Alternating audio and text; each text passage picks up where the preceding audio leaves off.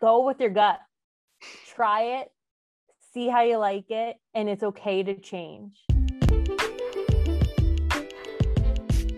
Do you ever have so many questions and no one to ask, so they're just wasting away on Google searches you'll forget about in an hour or so? We had that same problem, and that's why we created the RD to Be podcast, a resource for dietetic and nutrition students looking for answers that their peers don't have. We are students Macy and Emily and registered dietitian Carl Barnes. We engage in conversations and learn from RDs. Join us weekly as we gain insight into the unique journeys of registered dietitians all over the country. Hi, everyone. I'm Julie Harrington. I am a registered dietitian and a chef, and I own my own business, Julie Harrington Consulting LLC. And I just started a new business with another RD chef. Um, it's called Culinary Nutrition Studio, which I'll definitely be talking about today. So I'm excited to be on this podcast today. Thanks so much. Awesome. Thank you so much for coming to hang out with us. As always, I am Emily, your RD to be from University of Maryland College Park. So I can tell that you do a lot of work within the culinary industry. What made you want to get into that opposed to a different field? So I knew I always wanted to do something in the health field. And honestly, I did not know what I wanted to do. Um, right after high school, I actually went to a college honestly, full transparency, really to play field hockey. And so I wasn't really taking my major into consideration. my major was health promotion, and I didn't even really know what that meant. And I ended up not really liking the school. So then I went to culinary school at Johnson Wales. And I loved that they had a track that was culinary nutrition. So I jumped on that. I was really intrigued. And even then, I didn't even really know that I wanted to be a dietitian. But throughout my classes there, I really understood what I wanted to do and how I wanted to impact the nutrition field and the health field. And without the RD, you couldn't really do that. Um, so that's really my path. So it's a little like, it's not a straight path. I'm everything I'm going to be talking about today pretty much is like trial and error, going with my gut instinct, switching things if it doesn't feel right or I'm not enjoying it anymore. So I think that's a big lesson for a lot of people too, is you got to definitely go with what you enjoy doing. Um, because when people say like when you love what you do, you're never really working. And I honestly feel like that is very true. Awesome. So, how does a culinary nutrition degree compare to a dietetic degree? So it's a little different at Johnson and Wales. I know it has changed since I've been there, but you do start off with doing straight culinary courses. So I have my associate's degree in culinary arts. So it's just really understanding the all the technical details of cooking and culinary. And then I have my bachelor's in culinary nutrition. So the biggest difference is, is I'm still taking all my MNT classes, biochem, um, all of those, but then I also have additional classes that are food labs, which are cooking, and you're applying the MNT. So, for example, like my sports nutrition, everything we learned at MNT about like calculating protein needs, fluid needs, we applied that to food that we were cooking. Or when we were talking about like food allergies, um, one of my favorite classes was this light and healthy desserts, it was called. Don't love the name, but um, we all had a different like food allergy to work with, and we all had to make the same recipe, but change it based on food allergies. So that was really fun and eye opening. Um, but the biggest difference is we were able to really apply it through food versus other dietetic programs. I don't think you get as much kitchen time. Yeah, I know in the fall for University of Maryland, we're taking um, a food service class and there's a five hour lab that's with it where we, you know, learn kitchen experience, stuff like that. But I think that's the only one we have. Um, yeah, and I think it's so important to have more experience in that because, yes, you're learning about food safety and, of course, all of those things. But when it comes to educating about nutrition, it's talking about food. So we need the knife skills, we need the technique knowledge, we need to know more about this food than just its nutrient breakdown. Exactly. So, how do you think having the RD credential helps you as someone who would consider themselves like a chef? So, I think having the chef credential with the RD is you can just take it one step further to be able to really connect and help educate people. Um, because when you put a blanket statement saying eat more whole grains, okay, what does that mean? What does that look like? What does it taste like? How can I make it so many different ways? So, like, everyone's like, oh, try quinoa. What if you don't know how to cook quinoa? What if you don't know how to flavor it with different seasonings? Like, those really do make a big impact on helping people make changes to mm. eating healthier. Most definitely. So, when you were going through your dietetic internship, did you have a more culinary experience or did you have like the uh, i don't want to say the regular rotations like other students but what did that look like for you? So of course i had to do all my core competencies and spent a lot of time in the hospital did a lot of food service like everyone else. But when it came to other areas to fulfill hours um, I did my dietetic internship at the College of St. Elizabeth, which is now St. Elizabeth University. They just changed it. And um, my internship program directors were so great in helping us navigate our interests. Um, so my one of my food service rotations was with school nutrition, and I was really involved in menu development, making sure we're meeting USDA requirements for their menus, and even cooking the food and teaching um, the staff in the kitchens at the schools how to cook these healthier versions or these new techniques to cut down on food prep time and whatnot. So they did a really good job of helping everyone in our class, especially me, navigate more into a culinary route, which was my interest. And then I also noticed that, I mean, this could be like my own bias, but seeing a lot of chefs and people that are in the culinary field are more, I don't want to say well versed with social media and technology, but they have, you know, updated pages, stuff of that nature. So did you learn that on your own or was that, you know, through school and like branding and marketing? So more trial and error. Like social media for me is just kind of throwing spaghetti on the wall and seeing with sticks kind of attitude. So it's really understanding your audience. I think that's the key there. Um, so I always am adding like quick tips, facts, how to's, those kinds of things, even if it's just a picture of food, because what else are they getting out of it? Like they're scrolling, it looks delicious, but what are they learning? Like I'm all about education and I want to make sure that that point is getting across. Yes, I don't have as many followers as so many other dietitians out there, but social media is not my only media platform. Like I connect with audience in so many different ways that I'm not going to put all my energy in social media. It's just not my personal favorite thing to do number 1, but number 2 is again, where's the education? I'm not just trying to get likes, I'm trying to teach and educate and help people make healthier choices. So, what other ways do you reach out to, um, I guess, your audience? So, I do have all social media. I mainly do stick to Facebook and Instagram because that's where my audience usually hangs out the most. I do use Pinterest, and the objective is to get back to my website. That's where most of my education is happening. Where the recipe, you have the full recipe, you have directions, you have tips, you have educational nutrition talking points in there.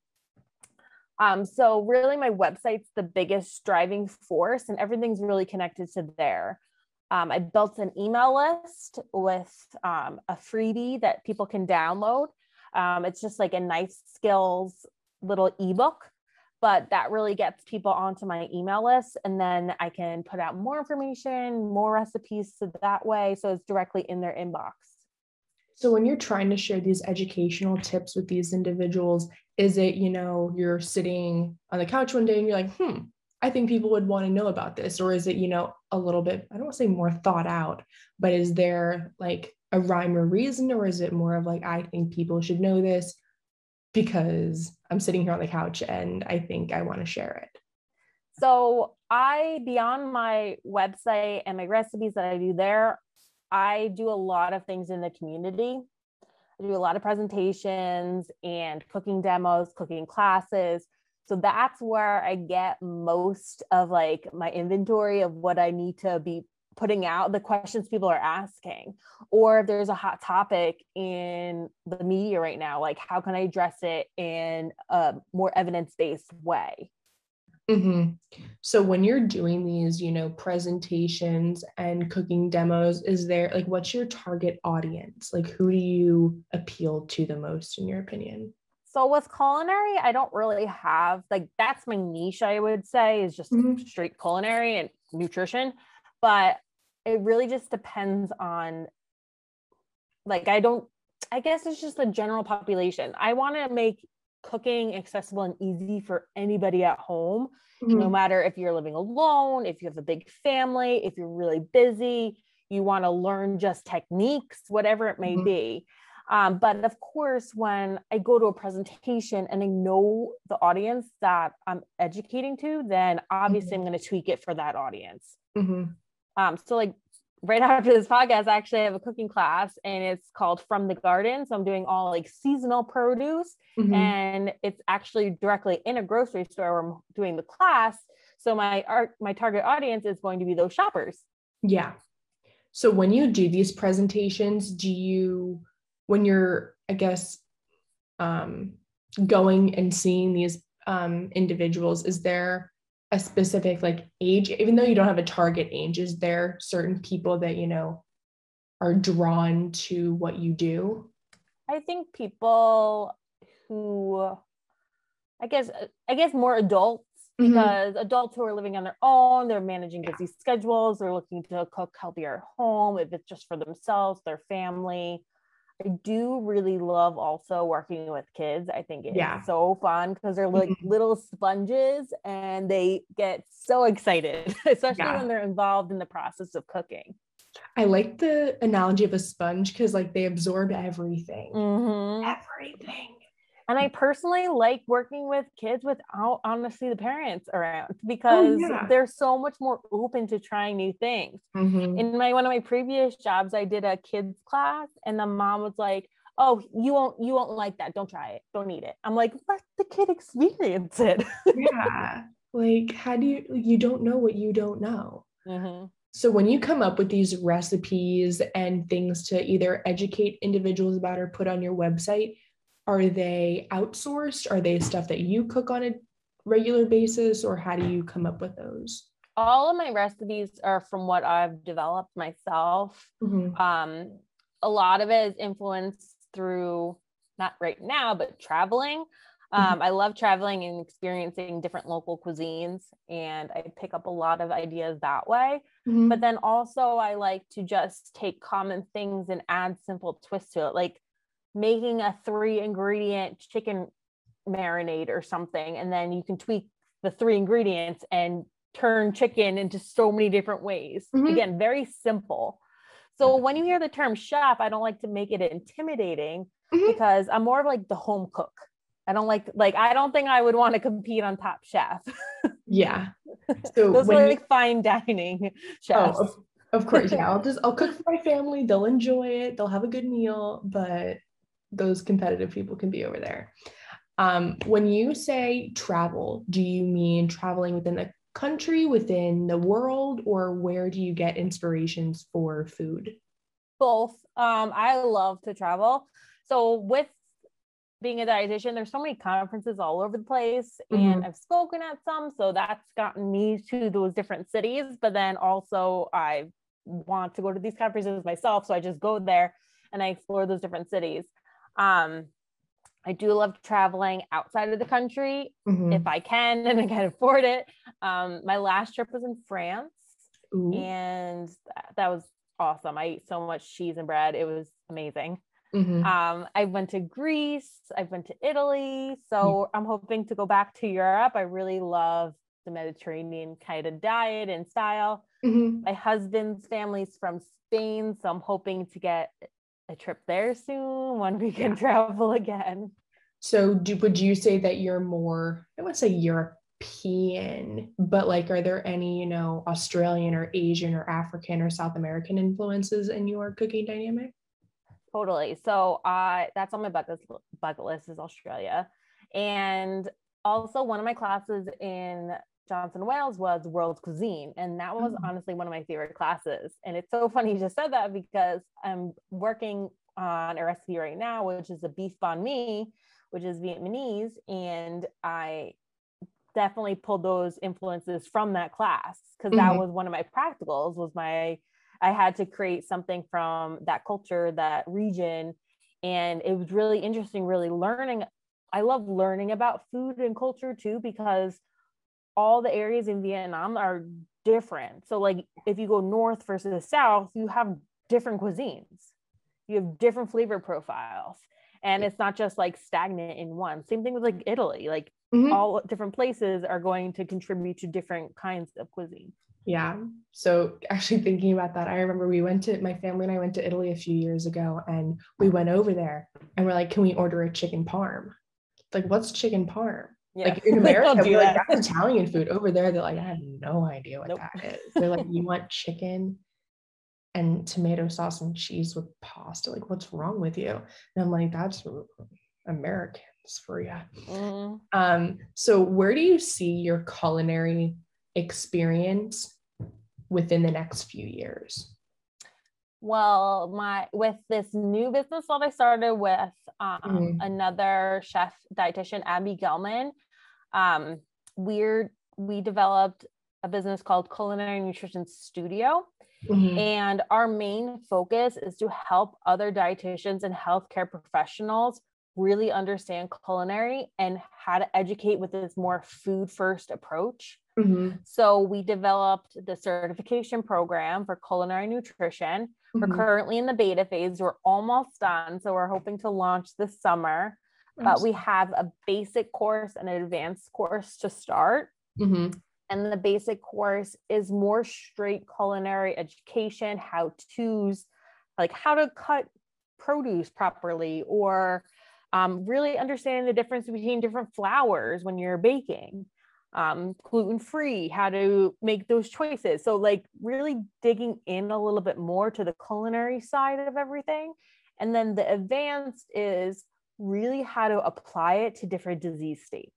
So Mhm. we have like culinary nutrition for heart health, culinary nutrition for renal disease, and Mhm. really diving into how can you make these food first recommendations um, with client education. Definitely. So when you're, you know, developing something like this, what are the steps that you go through to, I guess, have a certification and be able to get through all those different phases? So there's a lot of work on the back end. Um, so we're right now our target audience is first dietitians. So we're working with CDR to get continuing education credits. Yeah. And there's a lot of the back end work to make sure we're fulfilling all the requirements for that. Um, we have to have like quizzes and the participants taking the quizzes have to obviously pass.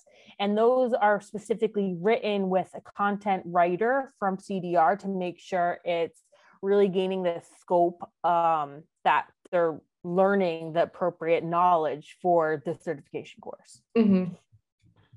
So I guess going back a little bit to content on websites and stuff like that.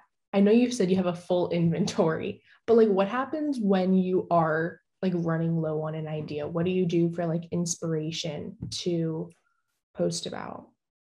That's where social media does come in handy. Like, what are people talking about? Um, like, I'll scroll on Pinterest and see like what popular things are popping up. Mhm. I still subscribe to like magazines. I love magazines. So like Eating Well or Cooks Illustrated. I love getting those Bon Appetit. So I get inspiration in that way. Mhm. And honestly, like going up and down the aisles of the grocery store, you see an ingredient, I'm like, ooh, I kind of want to make something with this, or see a piece of produce that you're like, oh, I don't really have any recipes with this yet. Mhm. So that's how I keep things like fresh. So do you have a, a I don't say like a family that explores, but like that they're not um, you know, stuck in the same like food jags? Mhm. Okay, good. Because I feel like some people are like, I'm fixated on eating only this. Like I'm not willing to try other foods. That's very common. And we're creatures of habit. Mm-hmm. So, what in our program we call them lateral shifts. So we take something that someone's used to and start slowly and shifting to maybe trying a new variety of something or mm-hmm.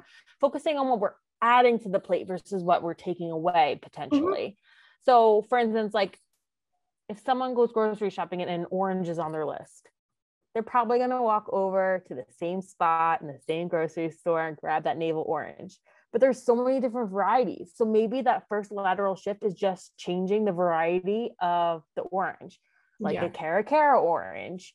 They're really sweet, but they're pink on the inside. It's just something to get them shifting into something new. Yeah, definitely. So, what is your favorite food or like favorite thing to cook? I hate this question because I never know how to answer it. Um, I really love Mediterranean kind of cuisine just because my background is I'm Italian. So that's what I ate growing up.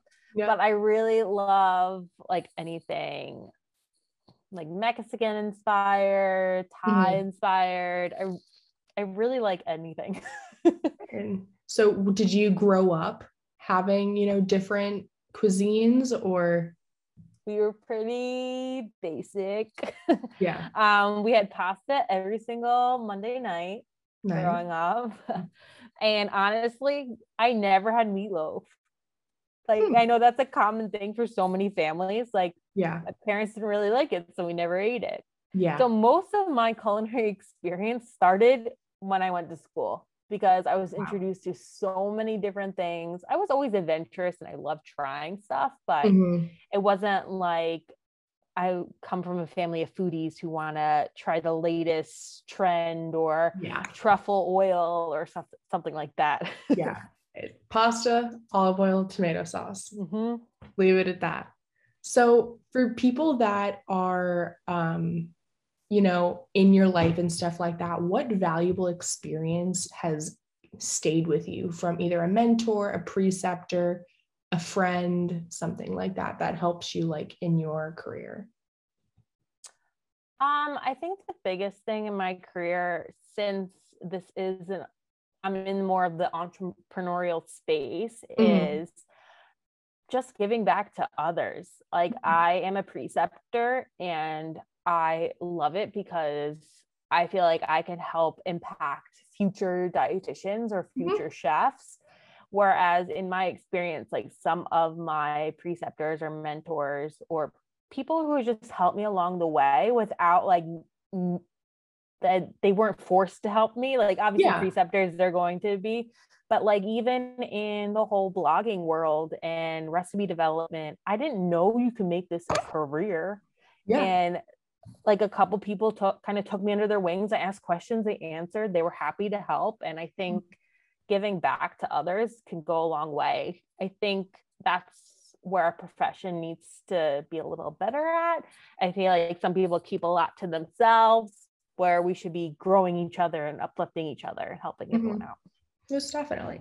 So what resources do you use to, you know, keep up um, excluding, I guess, social media? So there are like webinar, are there webinars? I know you do magazines and stuff like that, but like mm-hmm. what's your like favorite way to keep up on nutrition information? So I am a member of the Academy of Nutrition Dietetics, mm-hmm. and I belong to Nutrition Entrepreneurs um, Dietetic Practice Group, and then also Food and Culinary Professionals.